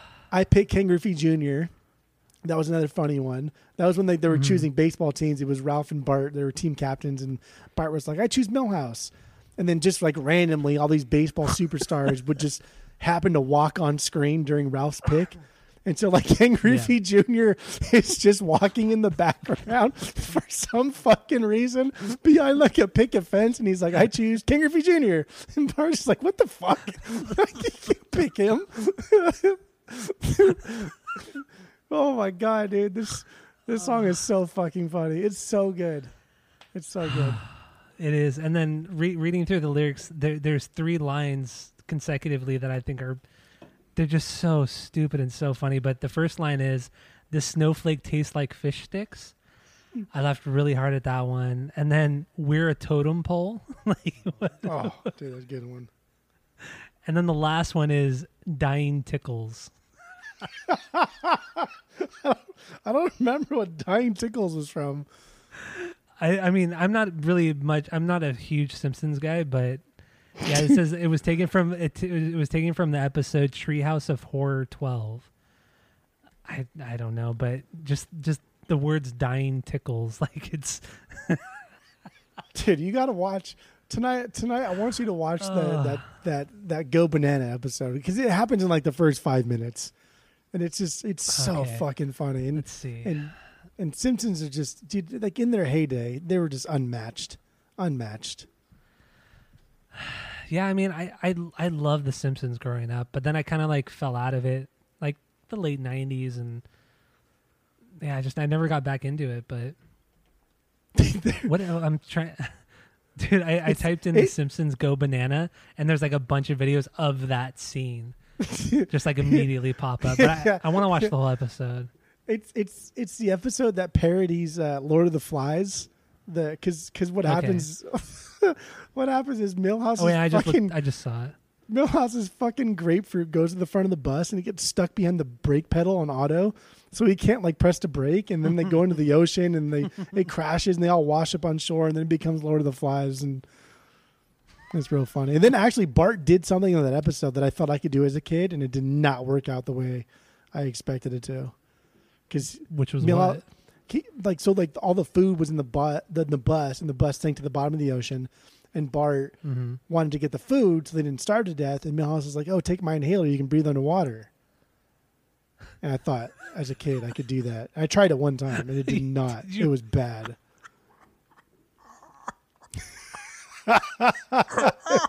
it was so bad. Like if you've never experienced like what drowning could be like, that's that's what. It, yeah, try that. It was I. Yeah, it was bad. You tried the inhaler. under- But like, but like, but like, if you think about But it, it makes oh sense. Oh my god. You're just breathing in more air. You know, it's steroid air, but it's yeah, air. you're just bringing in, you're breathing in medicine, yeah, chemicals and shit. oh my god, it's so fucking funny. So the the episode that we're referring to is called Das Bus or Das Bus. It was the it was episode 14 of the ninth season of the show. So I'll, I'll probably watch it tonight after we pod. But what uh what what is it? it's on Disney Plus, right? The Simpsons. yeah, they're all on Disney Plus. They Yeah. fixed the aspect ratio too, so it's not all stupid and fucking blown out. Okay. Man, I'll- I'll watch this telling you, episode tonight. Simpsons. Just on a, to kill this little tangent. The Simpsons Mm-hmm. just just it, it is such a phenomenal show, and it's it's it's arguably like the greatest cartoon of all time, and it's one of the few shows where s- some of the actually almost all of the side characters get a lot of screen time and get really their characters get really fleshed out nicely and Mhm. the biggest one-dimensional characters are the big four, like Marge, Homer, Lisa, and Bart. And Bart, yeah. Like those are the most one-dimensional characters in the entire series. That's that's weird to think about. Yeah, It's really weird, but but I guess you gotta kind of you gotta have the the base guy, the base characters. You can't have like all the wackiness. You gotta have the base guys. And as much as like I, I love The Simpsons, I, I sing their praises all the time because it is a great show. And then people always say, "Oh, The Simpsons predicted this." Like, don't forget, everybody, they've been on for thirty four fucking years. That's Like I even a broke a broken clock is right twice a day, type of thing, you know. So just because the Simpsons say a Simpsons, just because it's what does that even mean? Just because the Simpsons say something and it comes true, like okay, the other million time they said something did not come true. So yeah, just throwing that out there for all you Simpsons conspiracies, conspiracists. So there are two more lines that that I think are funny too. I'll just bring it up and then we can move on, or no, we could play it and then move on. Uh, so and the the be- the first line of the second verse is him just is just I'm Idaho, and then That was a good one too. another one is uh, fun toys are fun. fun toys. That makes sense. Fun toys. There are boring toys and fun toys. Fun toys are fun. Uh, oh, and then chocolate microscopes. I like that line too. I don't know why. Microscopes. Oh man, dude, that is Dude, dude, the I'm Idaho one was him and Lisa were in like a, a, a pageant, and they all had to make their own costumes, and like everyone else had help except for Lisa and him, and Lisa was Florida, and it looked like shit. and then Ralph just had a sign like a like a index card on his chest taped to him, and just said Idaho.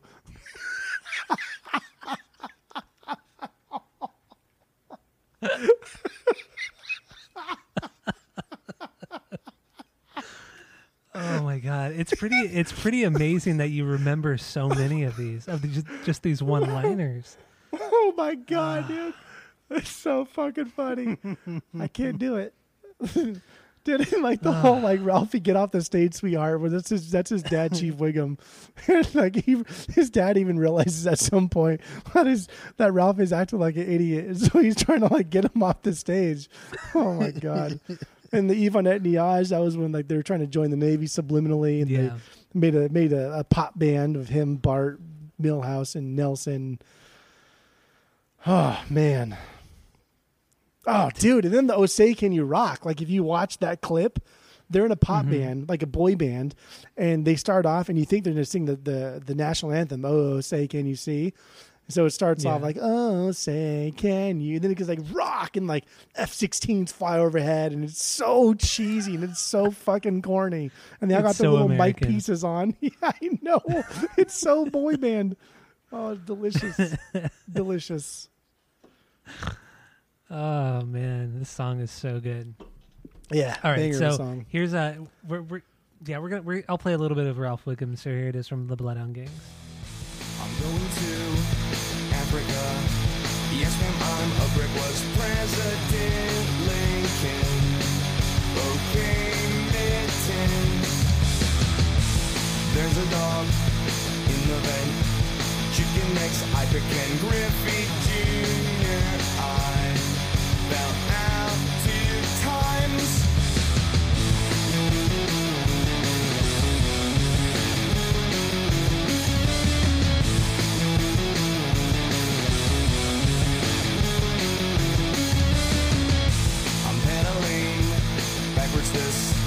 snowflake taste like fish sticks were a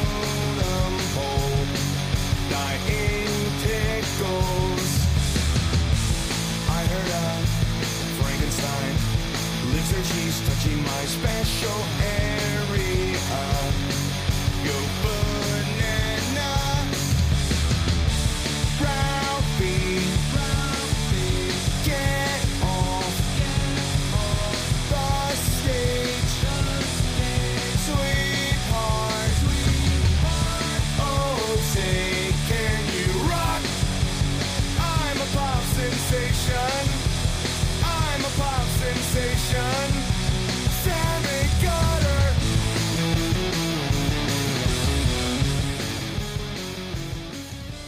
There you go. There's a, there is a little bit of uh, Ralph Wiggum from from the Bloodhound Gangs. You should see the leprechaun he's talking about. Wait, what do you It's such- mean? It's such a stereotypical fucking leprechaun. he's got like a full beard and like bushy red eyes. And it's, Oh, he's yeah. got like a fucking cigar pipe in his mouth. Oh my Yeah, god, so I see funny. it right now. yeah. Oh God, god, damn, the dude. show's so fucking good. You know what? Also, the uh, what was I gonna say? Oh, like musically, this this song is really cool. Like, it's a really good like punk song. It has a really good guitar line as well. Like, it's it, it's kind of unfortunate because the music gets overshadowed really by the lyrics on this one because of how silly they are. But there's some good guitar, good good music stuff going on on this one on this song. Dude, those little those little lead parts are like some of the best on the album for sure. It, it follows his vocal melody really, really well. The guitars are super crunchy, but like it's again with those single note intros that they do, and they did it again in this one. I don't know why they do Yeah. it and why they do it so often, but I love it. I love every time they do it. It- It sounds so good. Instead of like a sounds four so count in, it's just like everyone comes in once and then they start. And I like Mhm. it. Love it.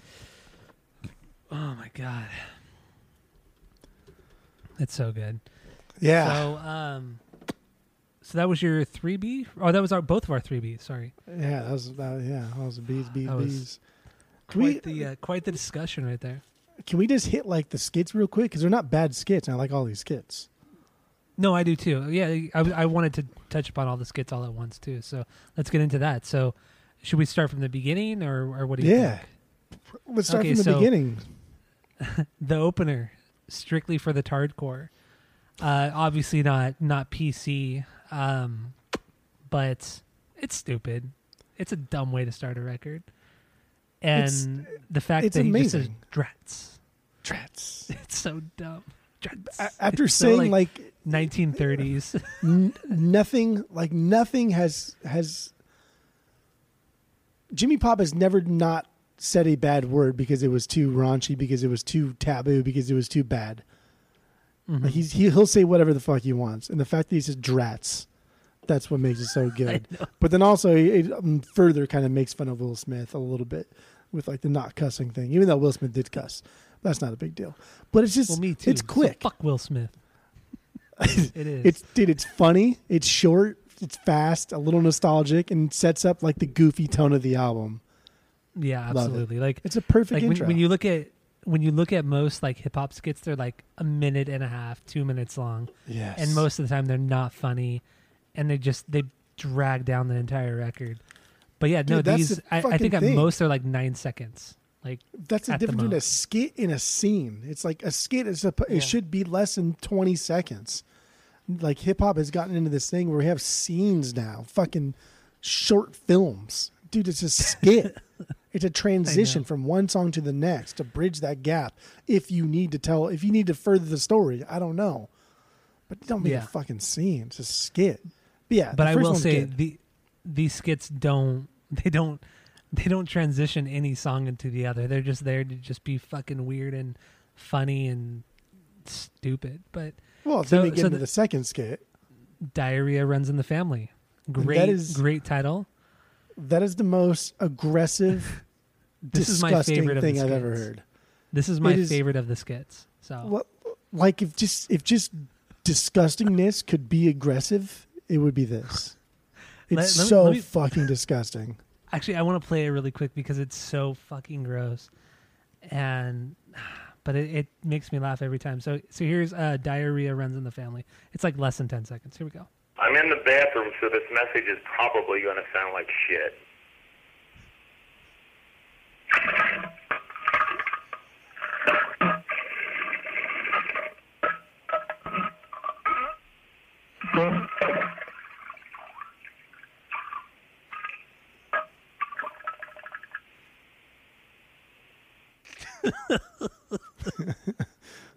Dude, it makes me laugh every time. It is so fucking gross.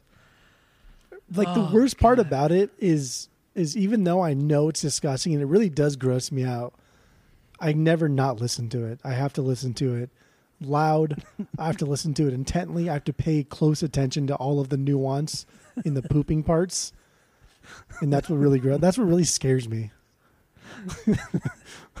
One of my favorite parts about it is that it's clearly a voicemail left for somebody in the back. Because I, don't know who who takes the dump, but I think it's Jimmy it's very clearly. A, it probably is. Uh, yeah, it probably is. But you know, he called somebody just to do this to them, and then he left the voicemail for them. because he, he did, but like even the delivery is clever, right? I'm in the Yeah. bathroom, so this is probably going to sound like shit. Sound like shit. But that means like I'm interested. Like the dumps first out. time, the first time you get got, you're interested in what he's going to say, right? So you're intently listening. You put down whatever you're doing, and now you're listening fully. And then he actually fucking diarrheas, and it's not even.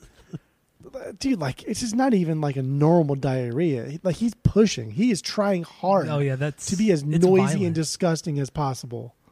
It's a violent shit. It's a I wouldn't even be surprised if you took like a bunch of fucking Ex-Lax or something to make this happen. it's violent and so disturbing. It's so good, and just the quality of. I love that it's not even like professional grade like quality. It's just straight up through a fucking cell phone. oh, it's the best. It's the best. So, the next one is uh, overheard in a Wawa parking lot. So if you don't know, I mean, I barely knew until the Bloodhound Gang, but Wawa is like a market up in Pennsylvania, and it's like the market of that area. Um, It's like a Circle K, so- yeah, yeah, essentially like yeah, like that. 7-Eleven, or like a very small market, yeah. So overheard in a Wawa parking lot, and yeah, it's just it's stupid. I like to think that this is a replication of something that was actually heard by the band in a Wawa parking lot. I hope so. I I don't, I, has to don't doubt it. It's so specific, like it has to be. It just has to be. So, so that wait, that was the last. The, there's three skits, right? Yeah, Yeah, just those three. Fuck, it's yeah. so dumb. dude. It's Each, so each funny. unique, each short. Good stuffs. Yeah, I dig them. I dig them. So then, what's your what's your four B? Uh, it was Foxtrot. That was my 4B. Oh, okay. And then least you could do, and then I mean now we're getting to, like the bottom tiered stuff, which is still I mean, really do we good. do we want to talk about it, or would you want to touch touch upon some of them? Or what I did want to touch upon No Hard Feelings just because I think like their most aggressively controversial outside of Yellow Fever line was on Mhm. this was on this song. wait. Which line then? The September 11th. Saw the September 11th. He says he's Oh, yeah.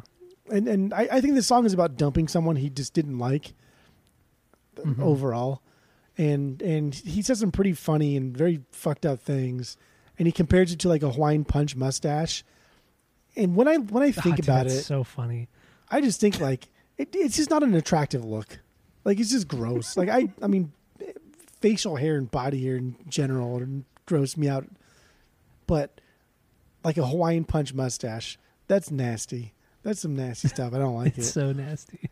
But then he says he misses her like a hijacked flight on September 11th, Yeah, and it's this is 2005, and like, it's dude, a it's a good few years, but still. but not nearly enough. Like even today, it's still not. some people still, and a lot of people still think that it's not enough time. And not that you should ever joke about anything like this. Maybe there's never amount of time. I don't know, but four years after, damn, like Patriot Act had just gotten like full swing, and they're at this point, and people were getting put in like fucking. You know, offices and question about about their nationality and their race, and here he is like joking about September 11th. I thought it was funny. I still laugh though. I I mean, it is it is pretty funny. It's it's one of those uncomfortable laughs. Like, damn, I can't believe you said that. Yeah, it's pretty it's pretty rough. like some another straight, like, line David is in Tell shit. I know, dude.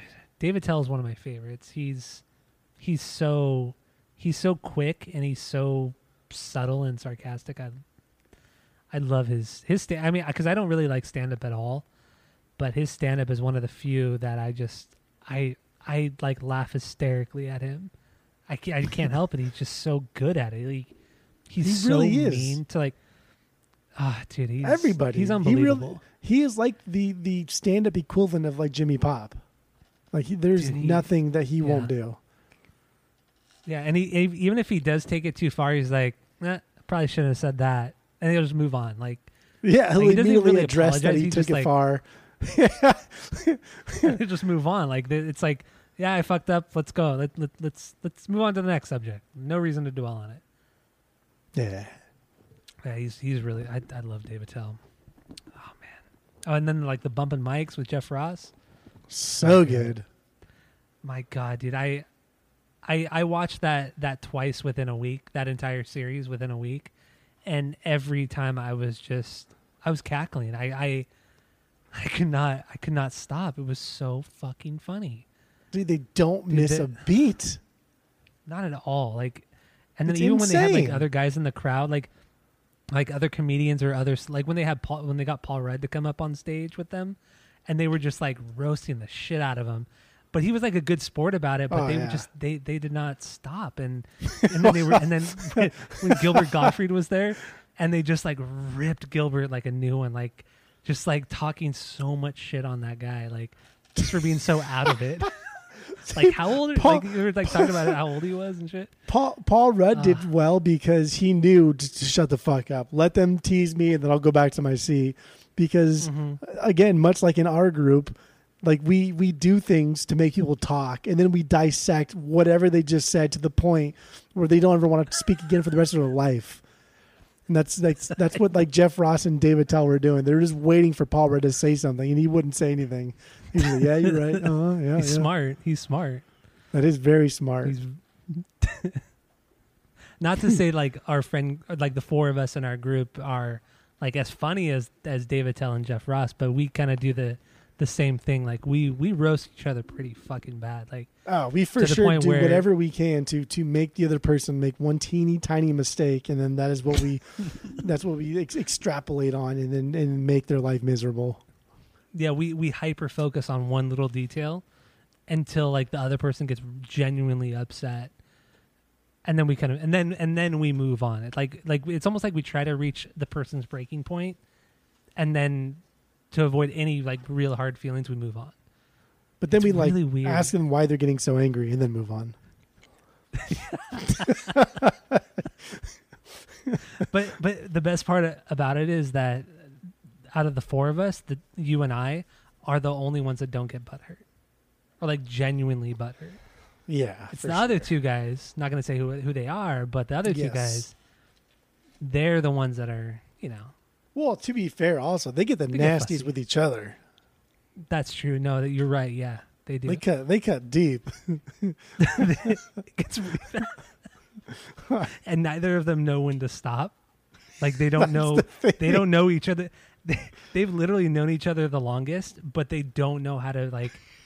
They don't know each other's boundaries, you know. So it's like, dude, like you you can tell when it's getting really bad in the group chat. Like, dude, I know it's, just a fucking chat. Like even then, I'm like, oh damn, like I know this is not going to go well. And then one of them starts bringing up something from like 12 years ago, 15 years ago, and you're like, dude, why do you got to bring that up? like, there's no reason to bring that up.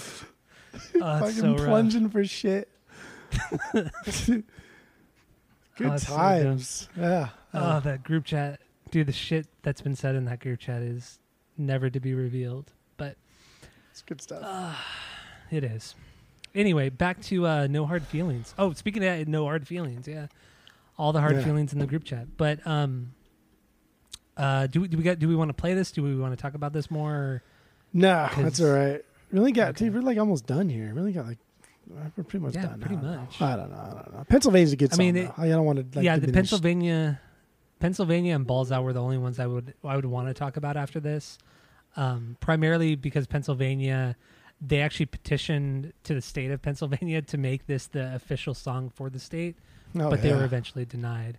No, of I mean, course. it's not like it's not like a bad song. Like it's very for the Bloodhound Gang. It's very tame. Well, but- it's just about all things that are either boring or uneventful, and they equate it all to Pennsylvania. Yeah, yeah. So it, it's a it's a good like punk song, and I, I really And the like whole, that. like, it's, it's my whole, 4B. like, Queef after the porn star breaks the game bang record. Ah, that Oh, dude, probably that's- shouldn't be in a I don't know state song. That's my that's my favorite line in on this one. Like maybe the whole record because it's so obscene. it's So not, obscene dude. It's not hidden. It's not like masked by anything. It's it's it's out there. It's out there, and you don't It care. is. Oh gosh. So yeah, I, I won't play that. But um, do we want to play anything else? We we talked. We did we touch upon balls out? We did at the beginning, right? Yeah, that was uh, Okay. yeah. Yeah. I, I like the the line the line that makes our friend uncomfortable. I think is one of the best lines. The the pounce bounce, like it's just the way he he kind of sets up that that whole line. It's just it's really clever and it sounds really cool. Like it sounds. I don't even, dude. good. I don't even know what the fuck he said all these years until this week, until I read it, and I only read it once because the whole time I've been scatting until the bounce slow on the dick part, and so I still don't know what he says because I read it once, and I want to go back to the scatting until the bounce slow on the dick. But there's a lot of words in there. Like he punches a lot of words in there. It's, I know, I know. What the there's three lines that I I really like too. It's the starts a fire, gets wired from barbs that cut like a jalapeno popper fart, burning up an asshole that once ripped apart. Oh my god, dude. The wordplay in that those three lines I think is just it's perfect. It's totally perfect. his his ability for like wordplay and then just like like dogging people and then when he says like he's got more screams than David Arquette's resume Yeah. That's so good. like why did what did David Arquette do to you like what the fuck like why the most Oh, lovable so guy in all of the Scream movies Oh my god. nobody's safe It's so good. It's so fucking funny. but I, I mean, I, I won't play it. But um, I mean that that's all I got. You know, on I mean, we talked about every fucking song, which you don't do often. We do not do that often, but some, sometimes it's just too good not to. But I did want to touch upon the title of the record, "Hefty Fine." Uh, it's actually them making fun of Moby, who has an album called Heavy Flow, and they were just. I think they were they wanted to They call it heavy. Moby. They wanted to call it Heavy Flow, but then they got they were threatened to get sued by Moby, so then they they changed it to Hefty Fine. It was something weird like that. And then the album art, the album art, oh my god dude, it's this this very large man. It's a very large, naked, large man in a tiny ass box. It's gross. And I will say this: when I when this album, right before this album came out, it was right after we graduated high school, and I remember I went to I went to Amoeba out in Hollywood, and do you remember like I mean even nowadays like you'll walk down the street and when they're doing construction they have like the big like construction like overhangs that you walk under and then they're doing stuff above you yeah and I remember just like plastered, like I, this is seriously no joke, plastered up on the walls and just all kinds, like all over Hollywood Boulevard or wherever Amoeba. Oh, no, Sunset it was on Sunset, all over Sunset. The album cover for Hefty Fine was pasted up on the walls of like all the construction sites. Like, and this is like an official. Like, this wasn't like just like like fans doing this. Like, this was like put out by the record label and I just remember walking by and just laughing because knowing who at the time knowing who the Bloodhound Gang were and like why like why was this acceptable like this I can't I can't believe they got away with pasting that shit up all over Sunset. it's fucking crazy. It's fucking crazy. But I'll never forget that memory walking down Sunset going to Amoeba and uh and yeah, it was just fucking weird because it's such a gross album cover.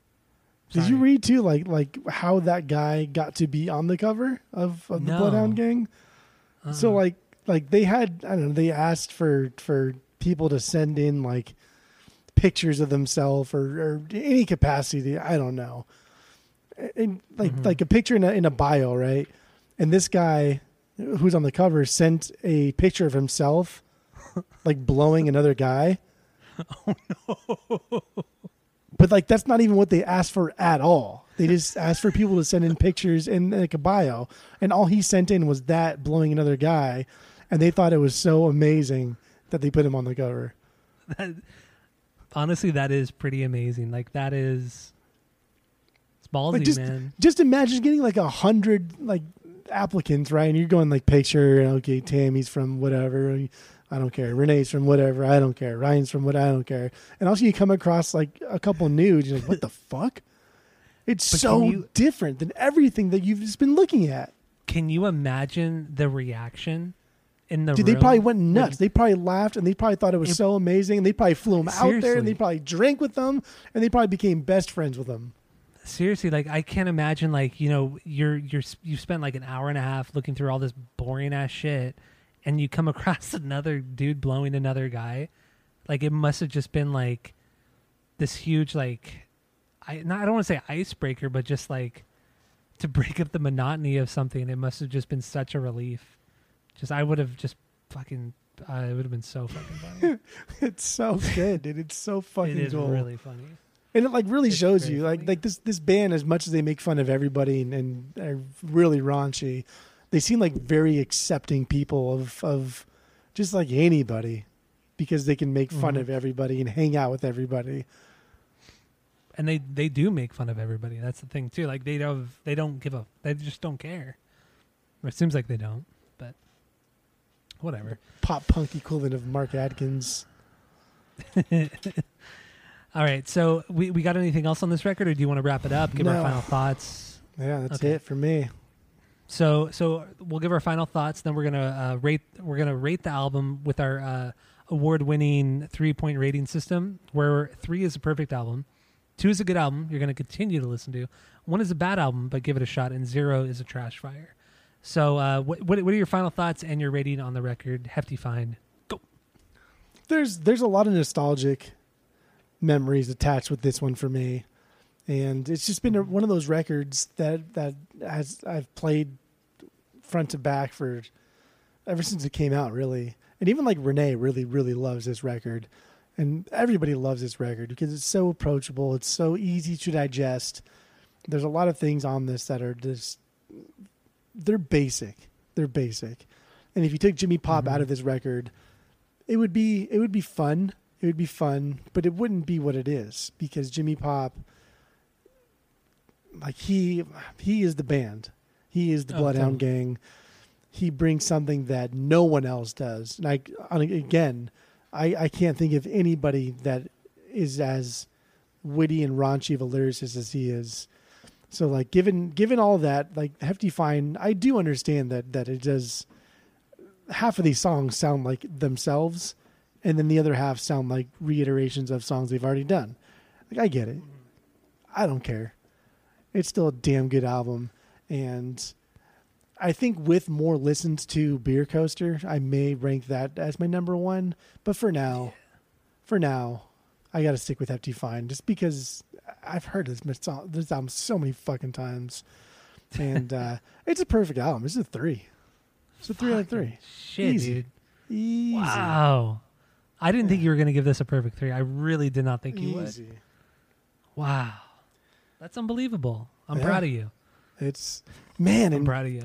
did this record get like panned or what? Oh, I know. People Holy shit! Yeah, people hated it. Fans of the band, critics for what they're worth. I No, I it's- loved like this week. I read a lot of re- more reviews than I think I ever have because they were Mhm. so funny at how much they hated this record. I know. Man, people hated this record. It's like it's almost like they had never heard of the Bloodhound Gang prior to this. Like this is the I just, it doesn't make any sense at all. That was like the common denominator. all. It was like "Oh, a record full of fart jokes and diarrhea jokes. That's not funny. like what were you expecting? I, I don't know. It's I, I don't know. People have no sense of humor, honestly. Like just just enjoy yourself. Like the simplest things. Like farts are funny. They are. Like don't don't don't be like some douchebag. Everyone thinks farts are funny. I've That never met true. anybody who doesn't think they're. fu- I've never met anybody who does not think farts are funny. that is true. Like, really, right? Like, well, and, of and course anybody, they're fucking funny. They're and anybody if anybody if you ever did come across somebody who did not think a fart was funny like you would you would think twice about that person you would you wouldn't trust that person if uh, here's like a good way, I just. I just thought of this in my mind. Okay that's a good place The, to think a true way to tell if somebody's a psychopath is if you put them in like a classroom setting and give them like a, a, a test to take, and then put someone else in the classroom and let them just like like squeak out like a nice like a nice crisp fart. If that person doesn't laugh or look up or smirk or smile, they're a monster. I know. Even A even if you monster. even if you know it's a fake fart, you're still gonna laugh. Like it doesn't. It doesn't. It's just the sound. It's. It's. I don't know what it is about farts, man. Farts are just like one of the funniest things. The word itself too is is, is such a it's a passive aggressive word. It doesn't really mean much, but because you know like a little bit about it, you know what what happens. It's it's funny. It's good. It's good. I- it's good stuff. Just just a really quick fart story. When I was like, I had to have been like nine or ten years old. I was with my my grandma and my great grandma. And my great grandma, she loved farting. She thought it was one of the funniest things in the world. She just would crack up anytime she heard a fart or if she farted. And she was old, like so she farted a lot. And we were at Stater Brothers in San Bernardino.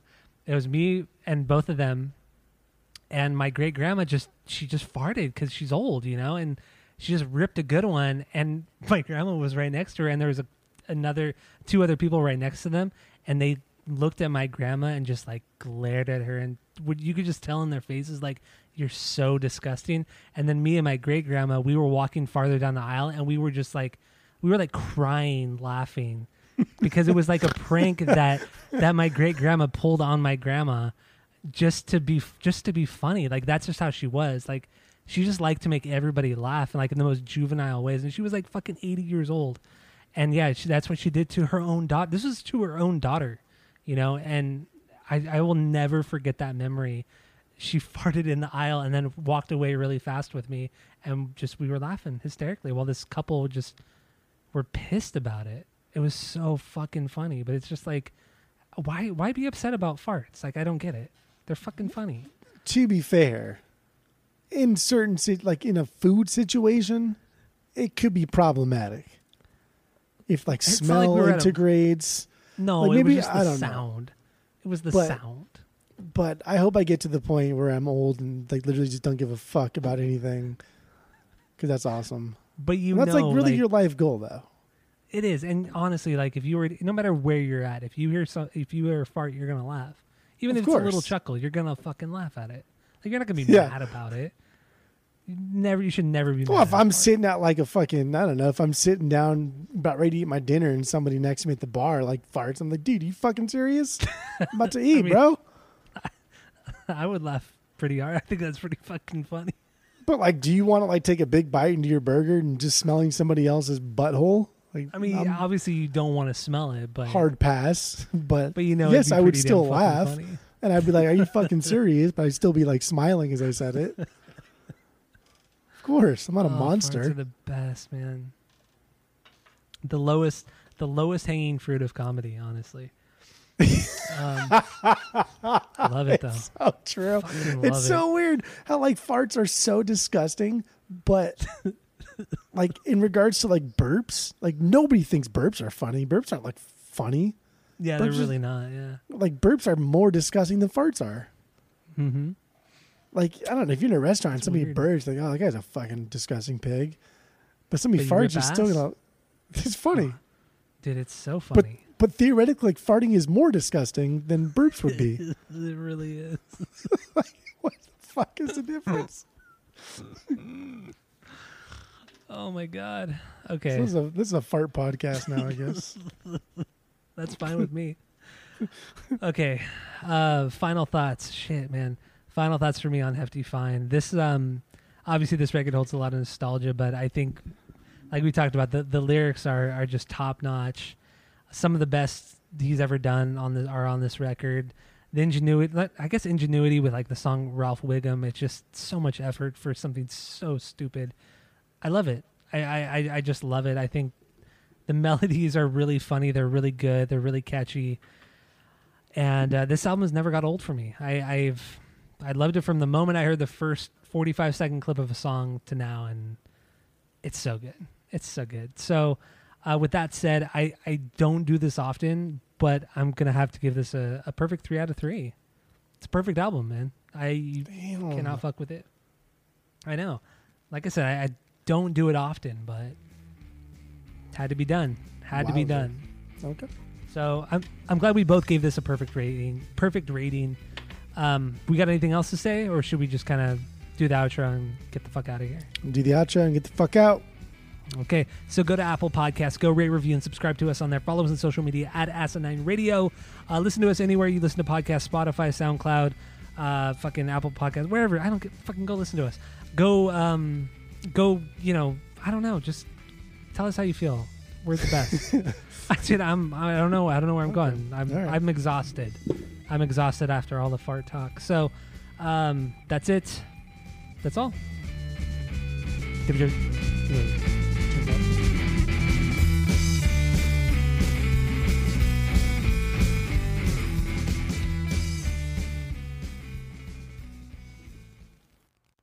some of them just make no fucking sense my my favorite is is the pudding hatch with the boink swatter oh, i love it so much. God it's so fucking funny Farting. to me. Farting.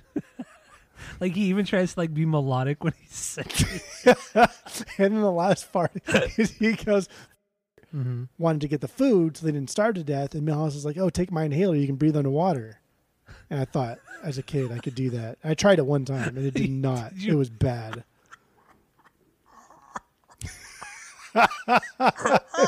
It was so bad like if you've never experienced like what drowning could be like that's that's what it, yeah try that. It was i yeah it was bad